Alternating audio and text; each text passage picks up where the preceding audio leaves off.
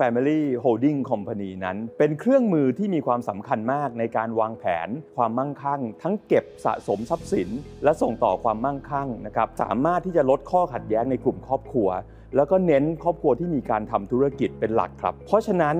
การมี holding company หรือ family holding company นั้น เราไว้รวบรวมทรัพย์สินที่มีความสำคัญของกลุ่มครอบครัว Family Wealth Planning ส่งต่อความมั่งคั่งอย่างยั่งยืน Presented by SCB Wealth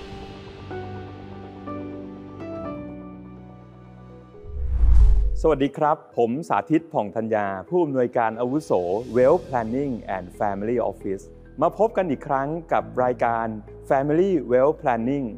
วันนี้เราจะมาคุยพูดถึงประเด็นที่น่าสนใจมากครับ แล้วก็มีหลาย ๆ ครอบครัวนั้นมาขอคำปรึกษากับทีมเรา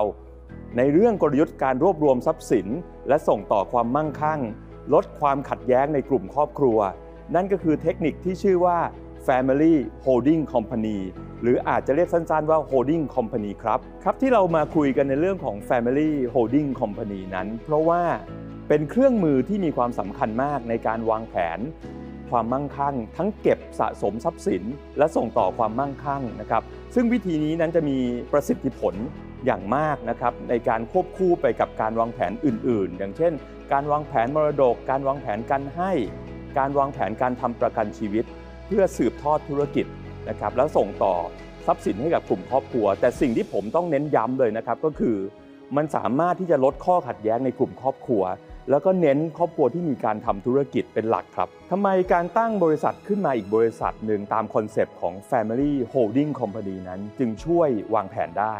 อย่างนี้ต้องตอบว่า Family Holding Company นั้นจริง ๆ แล้วเป็นบริษัททั่วไปนะครับ เป็นบริษัทตามหลักของการตั้งตามกฎหมายหุ้นส่วนบริษัทในประเทศไทยเนี่ยนะครับ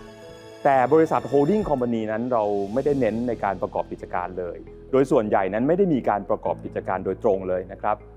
มันเหมือนกับเป็นบริษัทขึ้นมาที่ไว้ถือครองทรัพย์สินนะครับ ชื่อก็บอกอยู่แล้วว่า holding company เพราะฉะนั้นจะไม่ใช่บริษัทที่มีการประกอบธุรกิจ ไม่ใช่ operating company ไม่ใช่ trading company แต่หลักการของ holding company นั้นจะต้องถือครองทรัพย์สินที่มีความสำคัญ อย่างเช่น หุ้นสามัญในบริษัทอื่น หรือทรัพย์สินอื่นที่ไม่ใช่สินค้า อย่างเช่น เราถือครองอสังหาริมทรัพย์ผ่าน holding company ก็ได้ เพราะฉะนั้นการมี holding company หรือ family holding company นั้น เราไว้รวบรวมทรัพย์สินที่มีความสำคัญ ของกลุ่มครอบครัวนะครับและถ้าทรัพย์สินนี้มันเป็นของกลุ่มครอบครัวนั้น โดยปกติผู้ถือหุ้นหลัก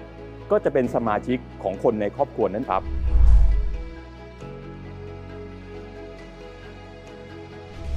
ผมลองออธิบายภาพอย่างนี้นะครับ สมมุติว่าครอบครัวหนึ่งทำธุรกิจร้านอาหาร เป็นธุรกิจของครอบครัว มีความตั้งใจอยากจะทำในรูปของบริษัท เนื่องจากว่ามีความชัดเจนในรูปของการบริหารชัดเจนละ เราก็มีบริษัทเดียว บริษัทแบบนี้เราเรียกว่า operating company ครับ การตัดสินใจในรูปแบบของบริษัทเดียว ก็ตรงไปตรงมาก็คือ ใช้ผู้แทนนิติบุคคล ภายใต้หลักที่เรียกว่าการตั้งกรรมการขึ้นมา และให้กรรมการแต่งตั้งผู้บริหาร และคนในครอบครัวเป็นผู้ถือหุ้น ปรากฏว่าการบริหารก็ทำได้ การจะมี holding company หรือไม่มีนั้น ผมก็มองว่าอาจจะไม่ต่างกันมากนะครับ เพราะเรามีแค่บริษัทเดียว ธุรกิจเดียว แล้วก็มีสมาชิกไม่กี่คน เราสามารถใช้กฎหมายหุ้นส่วนบริษัทในการจัดการ ใช้หลักผู้แทนนิติบุคคล เพราะฉะนั้นเนี่ยวัตถุประสงค์ที่จะส่งต่อความมั่งคั่ง ให้กับผู้ถือหุ้น ที่มีสมาชิกสัก 3-4 คนก็สามารถทำได้ ไม่จำเป็นต้องมีความซับซ้อนมากนักนะครับ แต่ถ้าลองจินตนาการต่อมานะครับ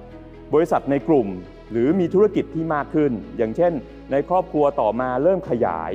จากทำร้านอาหารร้านเดียวก็มีหลายร้านนะครับต่อมาก็มีความคิดว่าควรจะมีธุรกิจอพาร์ตเมนต์เพื่อปล่อยเช่า หรืออาจจะมีธุรกิจโรงแรม มีธุรกิจด้านอสังหาริมทรัพย์ ธุรกิจบริการต่างๆ เช่น บริษัททัวร์ขึ้นมาเนี่ยนะครับก็จะทำให้บริษัทต่างๆ หรือธุรกิจที่อยู่ในกลุ่มนั้น มีความแตกต่างกันมากขึ้น และเริ่มแยกหลายบริษัทออกไป เพื่อผลประโยชน์เรื่องของความชัดเจน แล้วก็มีประเด็นด้านภาษี เพราะว่าภาษีแต่ละประเภทธุรกิจนั้นอาจจะต่างกัน การแยกบริษัทอาจจะถูกต้อง พอมีหลายบริษัท เราก็จินตนาการว่า ทุกบริษัทสมาชิกในครอบครัวก็ต้องไปถือหุ้น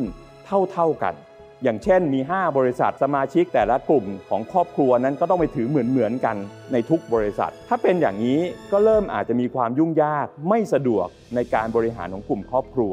เนื่องจากว่าความสามารถของสมาชิกในแต่ละคนนั้นมีความต่างกัน แล้วก็มีความไม่เท่าเทียมกันในเรื่องของการมอบอำนาจการบริหาร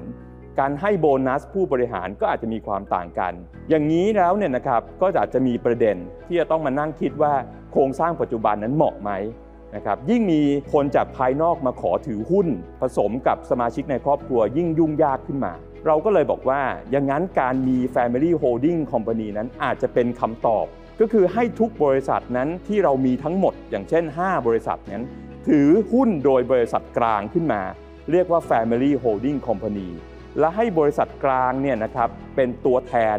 ในการควบคุมการบริหารของบริษัททั้งกลุ่ม เราอาจจะให้ Holding Company นั้นถือหุ้นในทุกบริษัทสักประมาณ 80%ก็ได้ หรือเสียงส่วนใหญ่อาจจะใกล้เคียงร้อยก็ได้นะครับ แล้วก็ให้มีบางส่วน สัก 20%ในแต่ละบริษัทนั้นถือหุ้นโดยคนนอก หรืออาจจะถือโดยสมาชิกในครอบครัวที่มีส่วนในการบริหารเป็นหลัก เพื่อจูงใจให้เขาบริหาร อย่างนี้เราก็สามารถสร้าง holding company ของกลุ่มครอบครัวได้แล้วครับ ดูเหมือนว่า holding company นั้นน่าสนใจมาก แต่มันมีประโยชน์ หรือมีข้อเสียอะไรอีกไหมครับที่น่าสนใจ เรื่องนี้เนี่ยในเรื่องประโยชน์นั้นผมเห็นว่ามีอีกหลายประเด็นนะครับประเด็นแรกก็คือมันรวมศูนย์ผลตอบแทนให้กับกลุ่มครอบครัวได้ ลดความขัดแย้ง ประเด็นต่อมาก็คือผลประโยชน์ด้านภาษี ซึ่งเราสามารถจะลดภาษีทางด้านของการหักภาษีหน้าที่จ่าย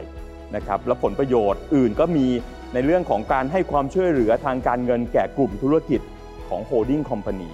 นะครับลักษณะ อของ holding company นั้นเป็นเหมือนเหมือนร่มเหมือนอัมเบล่าที่จะคุ้มครองสมาชิกในครอบครัวในด้านความเสี่ยง ด้านกฎหมายประเด็นของคดีการฟ้องร้องนะครับซึ่งข้อดีและข้อเสียทั้งหมดนั้น ผมจะมาเล่าให้ฟังใน episode ต่อไปครับ